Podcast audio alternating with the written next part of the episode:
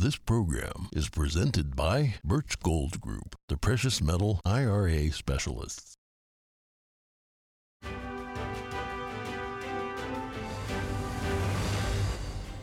Good morning. In today's headlines, two U.S. banks collapse in a matter of days. The Treasury Department and the Federal Reserve come up with a plan to protect clients of failed banks. U.S. officials stop hundreds of migrants trying to storm the border. Find out what caused them to make the desperate attempt. Millions in California are bracing for another storm expected to take aim at the state today. This while residents are still dealing with the current flooding, prompting evacuations in some parts of the state.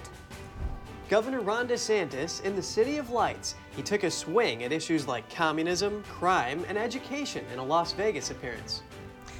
And four leaf clovers, leprechauns, crowds donned in green. It's that time of the year again as St. Patrick's Day draws near. We take a look at a parade in Philadelphia.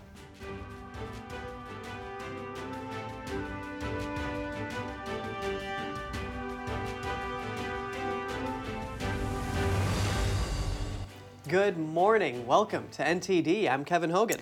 Happy Monday, everyone. I'm Evelyn Lee. Good morning. It's March 13th, and it was a hectic weekend for the financial sector. We're starting with the latest on the collapse of Silicon Valley Bank, or SVB. U.S. regulators scrambled to find a solution to the problem. Depositors weren't sure what was happening with their money. Many workers at tech companies and startups were worried they might not get their paychecks. U.S. Treasury Secretary Janet Yellen said yesterday that the federal government will not bail out the failed bank. However, clients will be protected and will be able to access their money. Steps have been announced to help prevent additional bank runs. NTD's Jeremy Sandberg has more on the intervention. The Treasury Department, Federal Reserve, and the Federal Deposit Insurance Corporation, or FDIC, say all Silicon Valley Bank clients will be able to access their money on Monday. The agencies put out a joint statement Sunday. The measure means to build up confidence amid concerns that the factors that caused the collapse could spread. Under the plan, depositors will be protected. That includes those with holdings over the $250,000 threshold covered by the FDIC limit. The Federal Reserve announced an expansive emergency lending program on Sunday. It's intended to prevent a wave of bank runs that would threaten the stability of the banking system and the economy. Banks that need money to pay depositors will be allowed to borrow from the Fed, as opposed to having to sell treasuries and other securities to raise that money. That's what happened in the case of Silicon Valley Bank. It had to sell bonds at a loss to cover a wave of withdrawals after customers grew concerned about the bank's health. The bank announced plans last week to raise close to $2 billion in order to strengthen its capital position. Shares plunged 60%. It was forced to sell $21 billion in highly liquid assets to cover the exodus of deposits and took close to a $2 billion loss. It slid into insolvency and had its assets seized by regulators on Friday. Under the Fed's new program, banks can post securities as collateral to borrow from the emergency facility. The U.S. Treasury has also set aside $25 billion to offset any losses incurred under the Fed's emergency lending program. Jeremy Sandberg, NTD News. SVB's collapse caused panic for some investors and startups in China. The bank's website says it's been operating there since 1999. It was popular among China based venture capital firms and was one of the first banks to serve China startups. HSBC bought the UK arm of SVB today. They acquired the stricken bank for a symbolic one pound. The deal brings an end to frantic weekend talks between the government, regulators, and prospective buyers. And another U.S. bank failure was announced yesterday. Regulators have seized the New York based Signature Bank. It's the third largest bank failure in U.S. history after SVB. The FDIC has been appointed as receiver. The Treasury Department and regulators said in their joint statement yesterday that all depositors of Signature Bank will be made whole and that no losses will be borne by the taxpayer. Signature, like SVB, had a clientele concentrated in the tech sector as of September, almost a quarter of Signature's deposits came from the cryptocurrency sector. The bank announced in December it planned to shrink its crypto related deposits by $8 billion. News of two banks collapsing over a few days had customers lining up to make withdrawals at a First Republic bank in California on Saturday. First Republic says it has now improved its financial health It announced yesterday that it gained access to funding from the Fed and JP Morgan Chase. Treasury Secretary Janet Yellen says rising interest rates were SVB's core problem. The rates have been increased by the Federal Reserve to fight inflation. Many of the bank's bonds and mortgage backed securities lost market value as rates climbed. President Biden said in a statement he's committed to holding those responsible for the mess fully accountable. The president is set to address the banking crisis this morning. And U.S. officials stopped hundreds of migrants attempting to enter from Mexico yesterday. Many tried to secure appointments to apply for asylum via an app set up by the Biden administration, which they say has not been working. NTD's Cost Jimenez tells us more about what's happening at the border. The migrants, many of them Venezuelan, gathered in Ciudad Juarez across the border from El Paso, Texas, but were unable to cross into the U.S., apprehended by barbed wire and barriers. Many of them said they had become frustrated with trying to use a new U.S. government app. We're doing nothing but waiting for an answer. This app is useless. I have waited a long time and there's no solution. The app called CBP One was meant to streamline applications. Many say persistent glitches and high demand make the app unusable. Some say officials used pepper spray to thwart them. The crowd eventually withdrew after some pushing and shoving with officials. Some were heading down to the banks of the Rio Grande. Migrants were apprehended at two other locations on Sunday. Neither U.S. Customs and Border Protection nor Mexico's National Migration Authority immediately replied to requests for comment. According to the Department of Homeland Security, recent updates on the app will simplify and speed up the process. Cost Jimenez, NTD News. At least eight people have died after two fishing boats capsized off the coast of San Diego. Officials say they perished in what appears to be a human trafficking operation. Authorities refer to it as one of the worst tragedies of this kind in California. Around midnight last night, there was a 911 call that came in. Lifeguards, Border Patrol, and Coast Guard were dispatched. We went to Black's Beach. We launched the Coast Guard helicopter and a Coast Guard small boat. The result is we found one panga made it to shore with approximately eight people on board. The second panga with 15 overturned in the surf. This is not necessarily people trying to find a better life.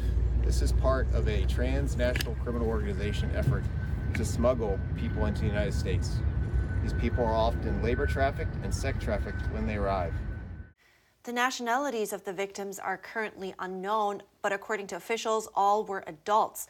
Recovery efforts resumed Sunday, but no additional bodies were found. Authorities said the search was suspended at around 3:30 p.m. yesterday. The smuggling operation and overnight rescue efforts were likely made worse by hazardous weather.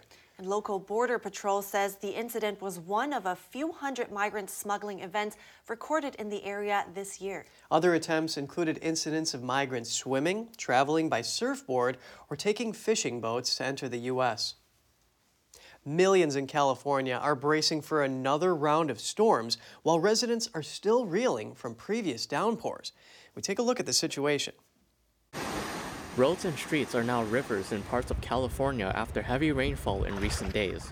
But now millions of residents are bracing for more. The 11th atmospheric river is expected to take aim at the state on Monday and may bring even more flooding to central and northern California. Um, we're looking at the 100 year floodplain, so um, it's a lot of people. Among the hardest hit areas is Monterey County. The Pajaro River breached a levee on Friday, sending raging waters sweeping through neighborhoods. While all eyes are on the broken levee, the Salinas River to the south was also overflowing, prompting more evacuation orders in Monterey County. The sheriff's office just issued an evacuation, upgraded an evacuation warning to an evacuation order uh, of, for the Salinas River and affected areas. Um, this is a very important evacuation order because it encompasses uh, a large amount of uh, residential uh, structures as well as commercial agricultural structures. Dramatic video responders using a chopper to rescue a man trapped by rising floodwaters Saturday in California. Authorities said the man was driving his car when he got swept away in the middle of the flooded Salinas River in King City. Responders say the man was shaken but not hurt. Another video shows California National Guard soldiers supporting local first responders in rescues near the Pajaro River. About 15 million people remain under flood watches in California and Nevada. Local officials say the storm has killed at least two people so far. Florida Governor Ron DeSantis tackled issues like crime, communism, and education in Las Vegas this weekend. The appearance was part of his Freedom Blueprint trip. NTD's Daniel Monahan brings us more on his remarks. Hello, Las Vegas! DeSantis told the crowd that he grew up in Florida, but never saw California license plates in the state until COVID hit. If you look over the last four or five years, you've seen a massive exodus. It's really been a great American exodus away from states governed by leftist politicians imposing leftist ideology, and two states like Florida who've really represented the promised land of freedom. DeSantis says he has not consulted any polls as governor. A leader, he remarks, should set out a vision, execute it, and get results, adding that leadership should be done in bold colors, not in pale pastels. On crime, DeSantis criticized what he called left wing states for, quote, letting criminals run wild on the streets. He says Florida stands for law and order, for prosecuting, not coddling criminals we're not going to treat people that riot and loot like they do in Portland, where they'll arrest you, take your mugshot, slap you on the wrist, and put you right back on the street to do it again. No, in Florida, if you're doing that, you're not getting a slap on the wrist. You're getting the inside of a jail cell. The Florida governor then touched on battles he says Florida has fought to make sure the schools are educating kids, not what he called indoctrinating them. University is about the pursuit of truth. It's about academic integrity and raising the bar and giving students a foundation so they can be citizens of our republic and think for themselves. DeSantis says Florida is also taking a strong stance against communism. We're also the first state in the country to establish every November 10th, the day in our schools is earmarked to teach our students at all grade levels about the evils of communist regimes throughout history. We're going to tell the truth about Marxism and Leninism. And he criticized the media for what he called the book ban hoax. DeSantis says pornographic materials don't belong in a middle school library and says there is a concerted effort to inject these sexual matters into the education of the nation's youth. DeSantis gave no overt indication that he is planning a presidential run, but has scheduled a series of events across the country in recent weeks as he builds his national profile. Daniel Monahan, NTD News. Now, before we head into the break, a quick message from our sponsor, Birch Gold Group. If you buy gold, you'll get a free safe to store it in. That's right, on qualifying purchases from Birch Gold Group. Now through March 31st, they'll ship a free safe directly to your door. Visit birchgold.com/ntd to get your free info kit on gold and claim eligibility for your free safe. The experts at Birch Gold say the Fed keeps raising rates because it's the only tool they have to keep inflation under control. But Birch Gold doesn't see that working. Birch Gold is offering you the opportunity to hedge inflation by owning gold, whether physical gold and silver or through an IRA in precious metals, where you can hold real gold and silver in a tax sheltered retirement account. Birch Gold has an A plus rating with the Better Business Bureau and thousands of satisfied customers. Visit birchgold.com slash NTD for your free info kit on gold and to claim eligibility for your free home safe by March 31st on qualifying purchases. Again, visit birchgold.com slash NTD. And coming up, four-leaf clovers, leprechauns, crowds donned in green. It's that time of year again as St. Patrick's Day draws near. We take a look at the Philadelphia parade after the break. An award season in Hollywood has arrived. We take a look at who took home an Oscar. That and more when we return from the break.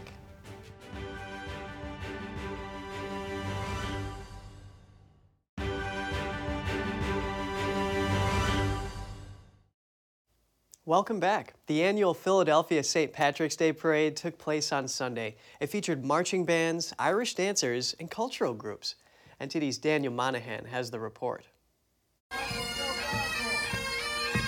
Susan plans to celebrate St. Patrick's Day by making corned beef and cabbage and going to church to say a prayer. Very important to preserve the tradition, to pass down to uh, my children, my grandchildren, so they realize what was given up for them to come to this country for freedom. Joe Hohenstein is a state representative. The Irish are the one of the immigrant groups that really created all of the United States. He adds that the Irish have made America their own, but they've also done it by being consistent and staying with their heritage. Joe Harris plays bass violin with the Quaker City String Band and is happy to participate in the parade. For me, I have some Irish heritage, so uh, it's a very important day uh, for the Irish in Philadelphia. Society coming up. Parade Grand Marshal Dan Harrell says it's emotional to be around all these old friends, most of whom he says he coached. As far as I know, uh, your own individual heritage, you should really learn from it, learn from those folks ahead that were, were ahead of us, and try to keep on improving what they did. Retired police officer Pat Bradley says Philadelphia is a great town. He enjoyed a tour of Old Town the day prior and is looking forward to the parade. We observe St. Patrick's Day a few ways. Religiously, we go to church, and then and then we come to the parade and we celebrate. We also, uh, in my in my family, we also have a tradition of, of music, so that's what we do. That's how we that's how we celebrate. Tom Stevens is the CEO of the Pro Life Union in Philadelphia. We just uh, we need to let people know that St. Patrick was, was an important uh, figure in the history of the world, and that Ireland is is the the eye of the world as well. Tom Lavelle says his grandparents are from Ireland. Well, it's a religious. I'm Catholic. It's a religious holiday. We've been doing the parade over 200 years. The theme for the 2023 parade is St. Patrick, Let There Be Peace. Daniel Monahan, NTD News. The city of Chicago honored St. Patrick's Day on Saturday with the dyeing of the Chicago River and a parade. Irish families say St. Patrick's Day is an opportunity to celebrate their heritage with friends and family and welcome the arrival of spring. The St. Patty's Day tradition of dyeing the Chicago River green attracted thousands. At 10 a.m., a boat dumped 40 pounds of powder into the river. Then, another boat crisscrossed the river to stir up the water. The process of dyeing the river takes about 45 minutes. The tradition began with the Chicago mayor's efforts to clean up waterfront waste in 1955. The city's plumbers used green dye to identify leaky sewage pipes.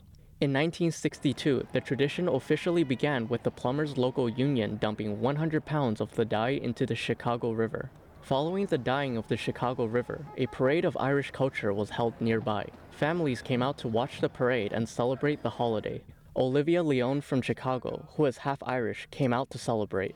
I'm here today to celebrate my mother's Gaelic heritage. St. Patrick's Day is all about family and just celebrating culture and heritage. Tracy Kavanaugh plays bagpipe in the parade. She shares her plans to celebrate St. Patrick's Day a big party and we have music, Irish music, and um, enjoy enjoy each other's company.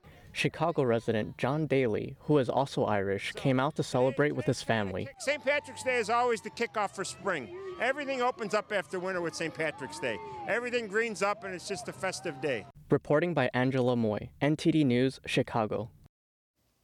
This year's Academy Awards turned into a race between two films that could hardly be more different a brutal World War I drama and a tour through the multiverse. Let's take a look at the big winners on Hollywood's biggest night. Everything, everywhere, all at once. The award season coronation is complete. Everything Everywhere All at Once topped the 95th Academy Awards with seven Oscars, all in major categories, including Best Picture. Edward Berger, All Quiet on the Western Front. Earlier, it appeared an upset might be in the making. Midway through the evening, the German film All Quiet on the Western Front led the way with four awards, including cinematography and international feature film. Brendan Fraser. The whale star Brendan Fraser completed his own glorious Oscar season and paid tribute to the other lead actor nominees. You laid your whale sized hearts bare so that we could see into your souls like no one else could do. And it is my honor to be named alongside you in this category. Ke Huy Quan. Everything Everywhere took the rest of the acting awards. Supporting actor to Ke Huy Quan. My journey started on a boat. I spent a year in a refugee camp. And somehow, I ended up here on Hollywood's biggest stage. Supporting actress to Jamie Lee Curtis, who thanked everyone who'd ever worked on or seen one of her films. And my mother and my father were both nominated for Oscars in different categories. I just won an Oscar. And Michelle Yeoh became the first woman of Asian descent to win Best Actress. Dream big, and dreams do come true. And ladies, don't let anybody tell you you are ever past your prime. Never give up. Paul Rogers won for editing the film, and the Everything Everywhere pair of Daniel Kwan and Daniel Scheinert accepted a trio of trophies original screenplay, director, and picture. There is greatness in every single person. It doesn't matter who they are. They you have a, a genius that is waiting to erupt. You just need to find the right people to unlock that. Thank you so much to everyone who has unlocked my genius. Coming up, a math teacher used invented games to entertain his kids while stuck at home during the pandemic. Fast forward a couple years, and he's now launched his first board game with another one in the works. That's after the break.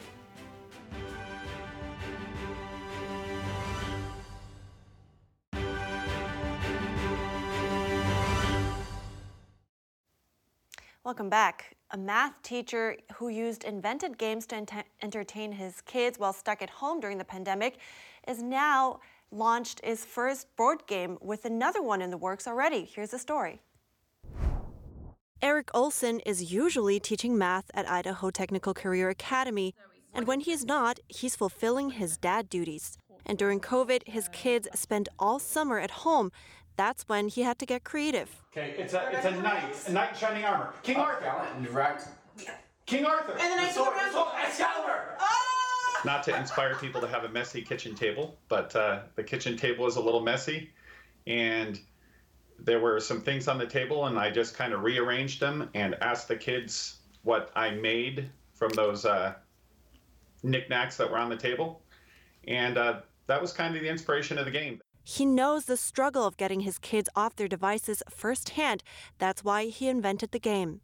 I like to play games with my family, with my with my kids back here, um, and my wife when I can get her to play. And I like to play games with my friends. It's a great way for us to be off our devices and actually hanging out together.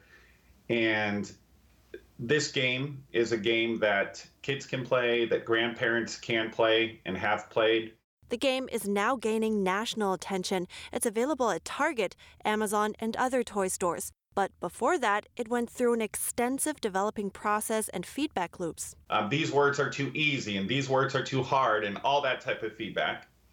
And and after playing it for almost six months with friends and family and um, and some complete strangers, um, the game was finished. In Glyphics, instead of drawing what the clue is, players use shapes that come with the game to put the clue together and let other players guess. And you might not have every piece that you need, and that's on purpose, and it kind of forces the creativity and kind of makes it uh, kind of fun because people can't build exactly what they want to build.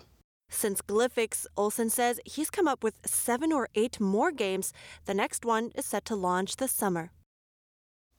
The results are in for the world's second largest cross country ski race. Thousands gathered in the Swiss Alps for the Engadine Ski Marathon, an event that took them through a unique winter landscape. Arnaud Chautemps from France took the men's race. A sprint finish saw him finish ahead of fellow Frenchman Tom Mancini, with local Swiss Jason Rüesch completing the podium. For the women, local favorite Giuliana Werro claimed the title. She was followed by Swiss compatriots Nadja Kälin and Anya Weber. More than 12,500 participants from 42 nations competed in the 53rd edition of the event. The marathon has attracted thousands of participants every second Sunday in March since 1969. And you know, Evelyn, I've done some skiing in my day. It's not like cross country skiing, but alpine skiing. Yeah, it's fun. I mean, I haven't done that much of skiing, but I just know that looking at that, this will be much more challenging. Everything was flat. Oh, yeah. I like just going downhill. And you, it's fun. You get to carve Oh yeah. yeah, I've never reached that level. I'm really wobbly on my feet still, but Where have you skied? uh, Switzerland and mostly the U.S. though. I bet that was beautiful. It is. Love the Alpine Mountains. Wow. All right, that's all for today's program. Would love to hear from you. You can share your thoughts and your story at goodmorning at NTD.com. So shoot us an email if you'd like. Thanks for watching. I'm Evelyn Lee. And I'm Kevin Hogan.